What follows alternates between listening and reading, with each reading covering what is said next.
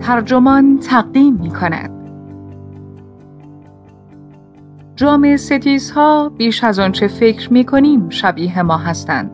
این تیتر یادداشتی است نوشته ی هایدی میبوم که در ایان منتشر شده و وبسایت ترجمان آن را با ترجمه محمد معماریان منتشر کرده است. من فاطمه میناخانی هستم.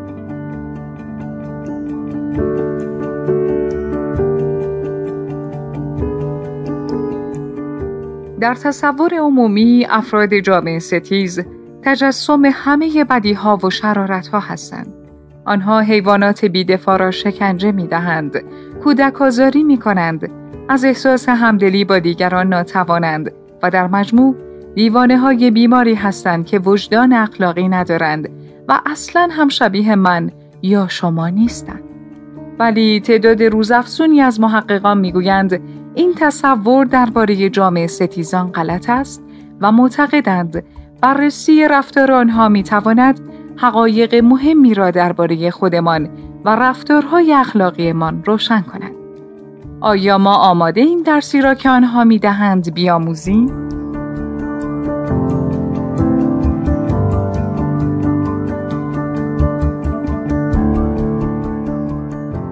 جامعه ستیز این واژه یادآور تصویر یک قاتل خونسرد است یا شاید یک خودخواه با هوش شرورانه اما بیاتفه. خب یک نمونهش تدباندی که در دهه 1970 زنان را می رو بود، می کشت و با جسدهای پوسیدهشان می خوابید. یا هانیبال لکتر در فیلم سکوت بره ها که دائم از زندانهای مختلف می گریخت و در سرانجام کار آدمهای منفورش را می خورد. در تصور عمومی جامعه ستیزان تجسم حلول شر در تن آدمی ولی در نظر تعداد روزافزونی از محققان چنین افرادی ندیو که بیمارند یعنی قربانیان ذهن مختل و مجنونشان خب پس جامعه ستیزان چه کسانی و مشکلشان چیست؟ فهرست جامعه ستیزی هیر را ابتدا یک روانشناس جنایی کانادایی به نام رابرت هیر تدوین کرد که تاکنون اصلاحاتی شده و برای تشخیص این آرزه بسیار استفاده می شود. به این فهرست جامعه ستیزان خودخواه و چرب زبان و بیمسئولیتند. کنترل چندانی روی تکانه هایشان ندارند. از جوانی ضد اجتماعی و ناتوان از احساس همدلی و گناهکاری و پشیمانی هند. جامعه ستیزان مرتکب سرقت و دروغگویی و تقلب می شوند و هیچ احترامی برای سایر افراد هنجارهای اجتماعی یا قانون قائل نیستند. در برخی موارد حیوانات بیدفاع را شکنجه می دهند، به کودکان حمله می کنند یا سعی می کنند خواهران و برادران یا والدینشان را بکشند. اگر گیر بیفتند، مسئولیت اقداماتشان را نمیپذیرند بلکه عادت دارند تقصیر را به گردن دیگران نحوه تربیتشان یا سیستم بیاندازند بنا به برخی محاسبات اخیر بیش از 90 درصد جامعه ستیزان در آمریکا که در زندانند مشمول عفو مشروط شدند یا به هر حال درگیر سیستم دادگستری کیفری عطف به اینکه گمان می رود جامعه ستیزان فقط یک درصد از کل جمعیتند آن رقم حیرت آور است. به خاطر همین پیوند تنگاتنگ با جرم و جنایت بود که جامعه ستیزی را جنون اخلاقی می شمردند. این تصویر از جامعه ستیزی بر تفکر هر دو دسته عوام و محققان سلطه داشته است. این تصور در آن واحد هم احساساتی است و هم تسلی بخش. جامعه ستیزان بیمارند و مجنون و وجدان اخلاقی ندارند. به بیان دیگر اصلا شبیه شما یا من نیستند. ولی این تصور غلط است. جامعه ستیزان هر توانایی مهمی را تا حدی دارند و نقایصشان اغلب کوچک و محدودند. آنها مطمئنا از تشخیص درست و غلط، گرفتن تصمیم های صحیح یا تجربه همدلی با دیگران ناتوان نیستند بلکه از مجموعه ای از مشکلات عادی تر رنج می‌برند. چیزهایی از این قبیل که بیش از حد وسواس رسیدن به هدف دارند. نترسند و خودخواهند. به علاوه واکنش های ما نیز شاید بیش از آن که بفهمیم به آنها نزدیک باشد. ما هم مثل جامعه ستیزان می توانیم فتیله همدلیمان را بالا و پایین بکشیم و علا رغم آن همه تمجیدی که نصار همدلی می کنیم در یک بررسی دقیق تر می بینیم که این هیجان به یک جور غریزه حفظ خیشتن نزدیکتر است تا به حس مردمداری گرم و مخملی. پس از آن نمونه های پرت هولناک که بگذاریم جامعه ستیزان حقایق مهمی را درباره اخلاق بشر روشن می کنند. ولی آیا آماده این درسی را که آنها می دهند بیاموزیم؟ در بحث پیرامون مشکل جامعه ستیزان محققان نوعا دو نظریه اخلاقی رقیب را به مسافه هم میفرستند. یک نظریه مشهور به اقلانیت می‌گوید قضاوت درباره درست و غلط کار عقل است نه احساس. برخی فلاسفه مدعیند که جامعه ستیزان سند آن هستند که نظریه اقلانیت اشتباه است. جامعه ستیزان به قدر شما و من منطقی در حقیقت همواره زرنگتر از مایند که تصویر روزمرهشان به عنوان دقلباز و شیاط هم از همین جا می آید. پس این حقیقت که آنها عقل دارند اما هنوز قادر به ارتکاب کارهای غیر انسانی نشان می دهد که حس اخلاقی نمی تواند فقط در عقل ریشه داشته باشد. ولی یک جای کار می لنگد. اگر جامعه ستیزان اینقدر زرنگند چرا دائما گرفتار سیستم دادگستری کیفری می شوند؟ هیر در روایت مرجع خود از جامعه ستیزی در کتاب بدون وجدان ماجرای مردی را تعریف می کند که سر راه رفتن به مهمانی تصمیم گرفت یک جعبه آبجو بگیرد. او که امتیاز بالایی طبق فهرست هیر می آورد وقتی که یادش آمد کیف پولش را نیاورده است به نزدیکترین پمپ بنزین دستپرد زد و با یک تکه چوب کلفت صدمه شدیدی به شاگرد مغازه زد. لذا جامعه ستیزان بی عقل نیستند به این معنا که نتوانند روشن فکر کنند ولی در عین حال گویا غیر عقلانی عمل می کنند. آنها با آنچه فلاسفه دلایل اعمال مینامند مشکل دارند. یعنی آن ملاحظاتی که زیر بنای تصمیم عمل ماست. مثلا احتمال اینکه عملمان بتواند هدفمان را محقق کند و با سایر پروژه ها یا اهدافمان تعارض پیدا نکند کدک زدن شاگرد مغازه در خدمت این هدف او بود که برای مهمانی آبجو بگیرد اما یک نیاز جدی تر و زیربنایی او را ناکام می کرد. زندان نرفتن گویا جامعه ستیزان در تجمیع همه عوامل مختلفی که در گرفتن یک تصمیم خوب سهیمند ضعف دارند و اغلب دلایل ضعیفی برای اعمالشان دارند. شواهد روانشناختی حاکی از آن است که جامعه ستیزان در آن قوه استدلال که بر نحوه تصمیم گیریشان اثر می‌گذارد نقص دارند. آنها معمولا فقط و فقط بر کاری که پیش رو دارند هرچه که باشد تمرکز می کنند و اطلاعات زمینه ای مرتبط را نادیده می گیرند. با این حال وقتی که زمینه نقشی بازی نکند خوب از پس کار برمیآیند. مطالعات دیگری هم نشان دادند که جامعه ستیزان در برعکس کردن واکنشهایشان مشکل دارند. وقتی مرتکب عملی می شوند که سابقا پاداش می دیده اما این بار تنبیه می شوند یا عملی که سابقا تنبیه می شده اما این بار پاداش می بینند در تطبیق خود با شرایط مشکل دارند. به همین منوال هیر و همکارش جفری جوتای دریافتند که اگر از جامعه ستیزان بخواهند در یک هزار تو راه خود را پیدا کنند آنها سرسختانه تاکتیک اولیهشان را پیگیری می کنند. حتی اگر این کار موجب شود شکهای الکتریکی دردناکی به آنها وارد شود. یعنی اکثر افراد دیگر دست می‌کشند و راه های دیگری برای جلو رفتن پیدا می کنند. اما جامعه ستیزان معمولا چنین نمی کنند. این عدم حساسیت به تهدیدهای اجتماعی مثل چهره خشمگین دیگران هم بست می‌یابد. این یافته ها حامی آن ایده نظریه اقلانیتند که می گفت بی اخلاقی جامعه ستیزانه نهایتا به نوعی ناتوانی در استدلال آوردن می رسد. ولی شاید دقت کرده باشید که جامعه ستیزان ترس را به اندازه مردم عادی و در شرایط مشابه آنها تجربه نمی کنند. آخرین بار که نگاهی به منابع انداختم ترس هم یک هیجان بود. این نکته ما را به اردوگاهان کسانی می کشد که می‌گویند نه عقل بلکه هیجان محور اخلاقیات کاربردی است. آنها نوعا بر همدلی تمرکز می کنند.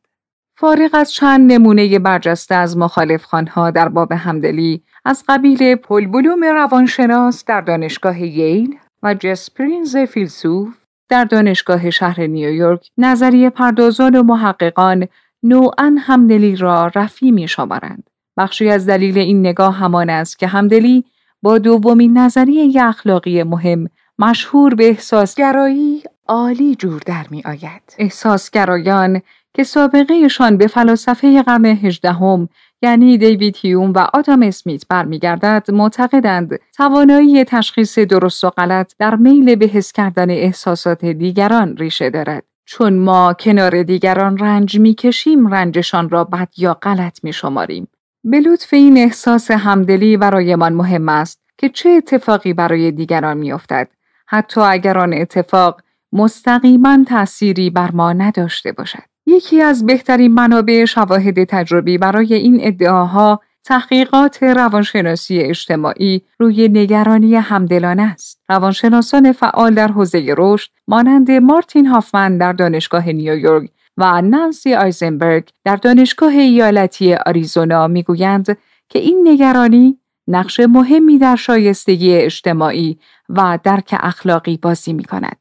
دن متسون می‌گوید نگرانی همدلانه یعنی یک احساس گرم، مهربان و غمخوارانه نسبت به فرد نیازمند که به رفتار حقیقتا نودوستانه منجر می شود. همدلی به ما انگیزه می دهد تا با دیگران خوب رفتار کنیم و مبنای توجه و نگاه اخلاقی به دیگران است. جامعه ستیزان هم گویا معید این ایده ها هستند چون هم فاقد فهم اخلاقی و هم فاقد همدلی.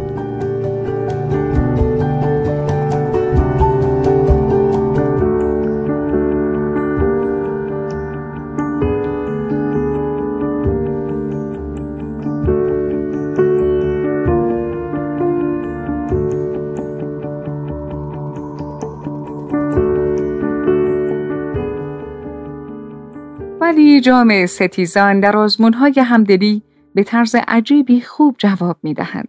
البته این نکته چندان غافل گیر کننده نیست چون آن آزمون ها معمولا بر اساس خود است و جامعه ستیزان هم راحت دروغ می‌گویند ولی جامعه ستیزان در آن آزمایش هایی که واکنش های فیزیولوژیک و مغز را میسنجند هم نتایج اعجاب آوری می‌گیرند مثلا آزمایش رسانایی پوست اندازه می‌گیرد که پوستتان چقدر رسانای خوبی برای برق است. این آزمایش شاخص خوبی برای وضع هیجانی شماست.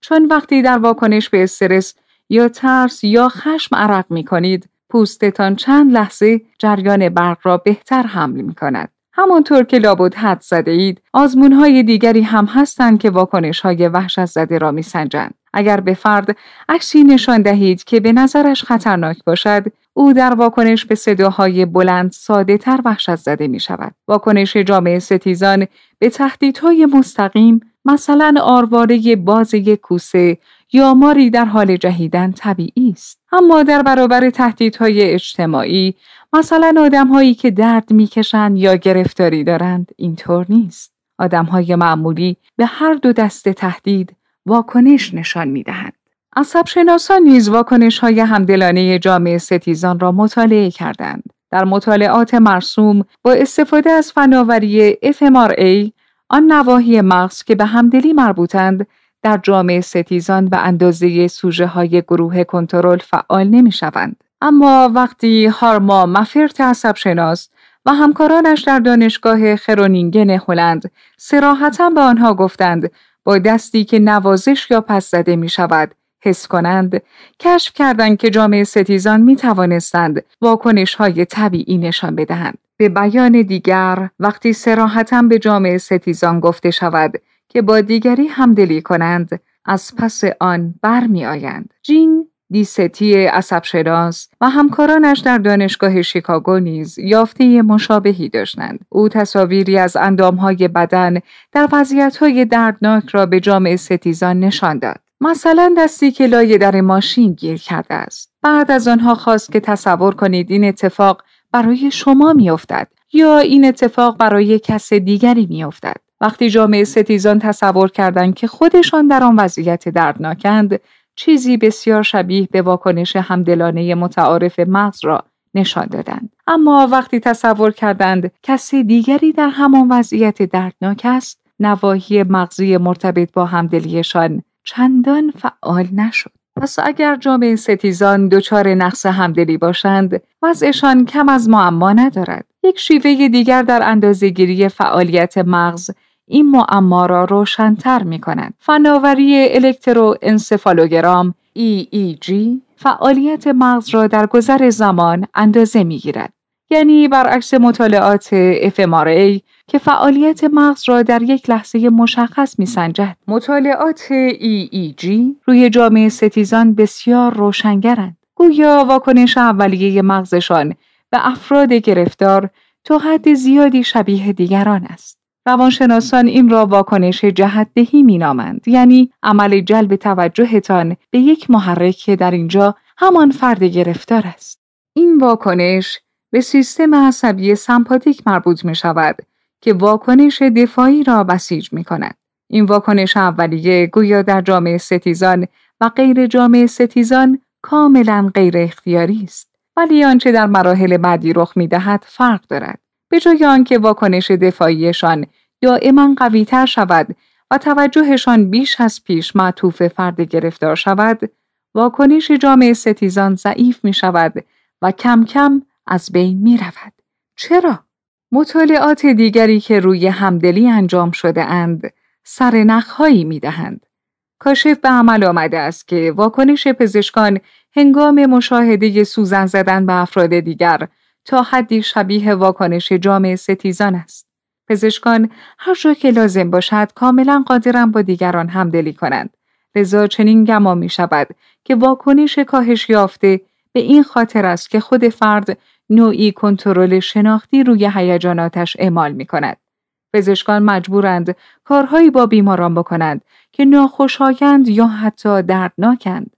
لذا به آن عادت می کنند و واکنش های طبیعی همدلانه خود را سرکوب می کنند.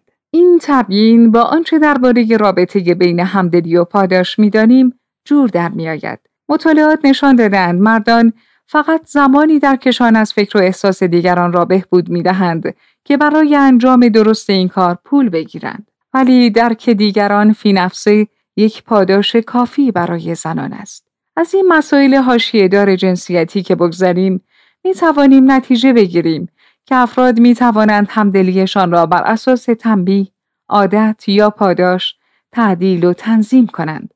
پس شاید بهتر باشد ربط همدلی و جامعه ستیزان را نیز همینطور بفهمیم. آنها واکنش همدلانهشان را به دیگرانی که گرفتار درد و رنجند کرخت می کند. اما طبیعتشان نسبت به آن غیر حساس نیست. این شواهد ما را وادار می کنند که در فهممان از نه تنها جامعه ستیزی بلکه همدلی و نقشش در استعداد اخلاقی تجدید نظر کنیم. اول از همه خطاست که مشکل جامعه ستیزان را فقدان برخی توانایی ها بدانیم. آنها هم می توانند بفهمند که هدف یا مقصود داشتن یعنی چه و هم قادر به همدلی با دیگرانند. شاید بتوانیم بگوییم توانایی هایشان نقص دارد ولی این نقص ها نوعا کوچک و وابسته به زمینند. به همین منوال در باب همدلی نیز جامعه ستیزان نمونه های کاملا پرت از دیگران نیستند. در حقیقت به گفته بسیاری افراد آنها شدیدا خوشایند و دلربایند. هیر یکی از بزرگترین کارشناسان جامعه ستیزی است و در کتاب بدون وجدان شرح می دهد که یک جامعه ستیز که از او برای ارائه مقاله‌ای در یک همایش دعوت کرد چطور سرش کلاه گذاشت؟ قرار بود هیر مزد بگیرد و هزینه سفرش پرداخت شود اما یک ریال هم ندید. حتی یک شب خوب هم کنار آن آقا در همایش گذراند اما هیچ چیز موجب سوء زن او نشد. نکته اینجاست اگر جامعه ستیزان می توانند سر کارشناسان هم کلاه بگذارند و می توانند افراد را متقاعد به انجام کارهایی کنند که در حالت عادی نمیپذیرند طبعا ربات هایی نیستند که هیجان در آنها پرورش نیافته باشد. معمولا می‌گویند که آنها در تظاهر به چنین هیجاناتی ماهرند ولی یک تبیین دیگر که معقولتر به نظر می رسد آن است که نمی‌توان به همدلی تظاهر کرد. و جامعه ستیزان صرفا در روشن و خاموش کردن همدلیشان ماهرترند. این روایت از مشکلات جامعه ستیزان بسیار جالب است اما تیشه به ریشه کلیشه های ذهنی می‌زند چون آرام آرام آنها را بسیار شبیه به آدم های معمولی نشان می دهد. مثلا به ماجرای همدلی با دیگر افراد پریشان و گرفتار بنگرید. یک آدم عادی هرچه از دستش براکت می کند تا از تجربه چنین هیجانی پرهیز کند. نگاهش را از گدای خیابانی برمیگرداند یا وقتی سر و کله اخبار مناقشه و فاجعه در تلویزیون پیدا می شود کانال را عوض می کند. در برخی موارد منطقی است که خود را از درد احساس رنج دیگران محافظت کنیم. بالاخره هر کاری هم که بکنیم نمی توانیم سرنوشت همه افراد مهنت زده را تغییر دهیم. من شخصا برای بحران سوریه چه می توانم بکنم؟ شاید بیش از آنچه فی الحال انجام می دهم. اکثر ما از کمک به دیگران تفره می رویم. نه به این خاطر که نمی توانیم کمکشان کنیم بلکه چون مایل نیستیم زمان و منابعی را که شاید لازممان شوند صرف نماییم. پس امتناع جامعه ستیزان از همدلی با مهنت دیدگان هم شاید چندان پرت و پلا نباشد. شاید آنها در منتهای لیه طیفی نشستند که اکثرمان در میانه هایش جای گرفته. دومین پیامد عظیم پژوهش پیرامون همدلی در جامعه ستیزان تجدید نظر اساسی درباره خود همدلی است. نگرانی همدلانه که سوژه حرفهای بسیاری از روانشناسان است، هیچ شباهتی به آن واکنش منفی به سایر افراد نیازمند ندارد که گویا جامعه ستیزان از آن هم کم بهرند. بهتر از آن واکنش را یک جور پریشانی شخصی بدانیم. یعنی یک تجربه ناخوشایند که می توان با کلماتی همچون داغ دیدگی، بیم، آشفتگی و ناراحتی توصیف کرد.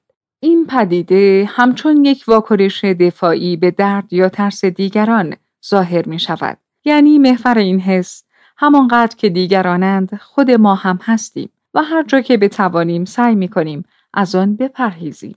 اکثر روانشناسان می‌گویند که پریشانی شخصی مقایر اخلاق مداری است. چرا؟ چون موجب می شود که ما از فرد نیازمند اجتناب کنیم. جامعه ستیزی دقیقا وارونه این را می گوید. یک بخش مهم اخلاق مداری میل ما به پریشانی شخصی است. ما انگیزه داریم که به دیگران آسیب نزنیم چون مشاهده درد و پریشانی دیگران پریشان کننده است. یعنی ما را پریشان می کنند. واکنش جامعه ستیزان به آدمهای مهنت دیده نشان می دهد آن چیزی که ما اخلاق مداری می شماریم شاید نه تنها در هیجانهای ایجابی و اجتماع خواه که در هیجانات سلبی و پرتنش و خودخواهانه ریشه دارد. این یک نسخه دلنواز از همدلی نیست بلکه یک واکنش منفی بدویست که گویی ربطی به اهمیت دادن شگرف ما به انسانیت دیگران ندارد. اتفاقی برای تو میافتد و من دچار پریشانی شخصی می شوم. مگر همین بیش از هر چیز نمی‌تواند انسانیت مشترک ما را نشان دهد؟ چه چیزی بهتر از این می‌تواند اهمیت و معنای رنج تو را به من بفهماند؟ آن عنصر شخصی در پریشانی همدلانه شاید کلید آن باشد که من بفهمم کجای آسیب رساندم به تو اینقدر بد و خطاست. به این قضیه که فکر می کنم وجودم پر از نشانه های هشدار می شود. شاید حتی بشود استدلال کرد که اینکه به خاطر منافع شخصی بر میلم به آسیب رساندن به دیگران قید و بند بزنم مهمتر از آن است که به فرد نیازمند کمک کنم. روانشناسی اجتماعی بر این مسئله تمرکز کرده است که چطور انگیزه کمک به دیگران را پیدا می کنیم. ولی همین روی کرد موجب شده است بر جنبه های مهمی از اخلاقیات کاربردی چشم بپوشیم. بدین ترتیب مفهوم جامعه ستیزی دوباره پریشانی شخصی را در مرکز فهم ما از زیربناهای روانشناختی اخلاق مداری قرار می دهد. درس آخری که می‌توان گرفت این است که آیا هواداران نظریه اقلانیت در تفسیرهایشان از نقایص اخلاقی جامعه ستیزان درست می‌گویند یا هواداران نظریه احساسگرایی شواهد موجود حامی هر دو موزه است مجبور هم نیستیم بین این دو انتخاب کنیم که در حقیقت چنین انتخابی ابلهانه است اندیشمندان عقلگرا که معتقدند جامعه ستیزان در استدلال ضعیفند بر این نکته تمرکز کردند که آنها چرا و چطور مثل ما از تنبیه نمی ترسند. این مسئله هم پیامدهای عملی در تصمیم گیریشان دارد. چون فرد بدون ترس مناسب نمی‌تواند یاد بگیرد که مناسب عمل کند. ولی در جبهه احساسگرایان ترس و استراب واکنش های هیجانی هستند. فقدانشان به تواناییمان در گرفتن تصمیم های درست لطمه می‌زند و تسهیلگر خشونت جامعه ستیزان است. پس ترس در شکاف میان هیجان و عقل قرار می گیرد. ترس نقش دوگانه ای بازی می کند. به واسطه فهممان از اهمیت رنج برای دیگران و از طریق انگیزه دادن به ما برای اجتناب از برخی عملها و وضعیتهای خاص تصمیمهایمان را محدود می کند. ولی معلوم نیست که اهمیت ترس مطبوع زائقه فلاسفه اخلاق باشد. در مواجهه با درد دیگران، واکنش در قالب پریشانی و استراب نوعا تند و ناخوشایند و شخصی است. این تباین شدیدی با فهم رایج از نگرانی اخلاقی دارد که آن را گرم، آغوش گشوده و اساساً به سوی شخص دیگر نخیش می‌بیند. جامعه ستیزان وادارمان می کنند که با پارادوکسی در بطن اخلاقیات کاربردی رو در رو شویم. این حقیقت که آنچه بر سر تو می آید برای من مهم است مبتنی بر این حقیقت است که برایم مهم است چه بر سر من می آید.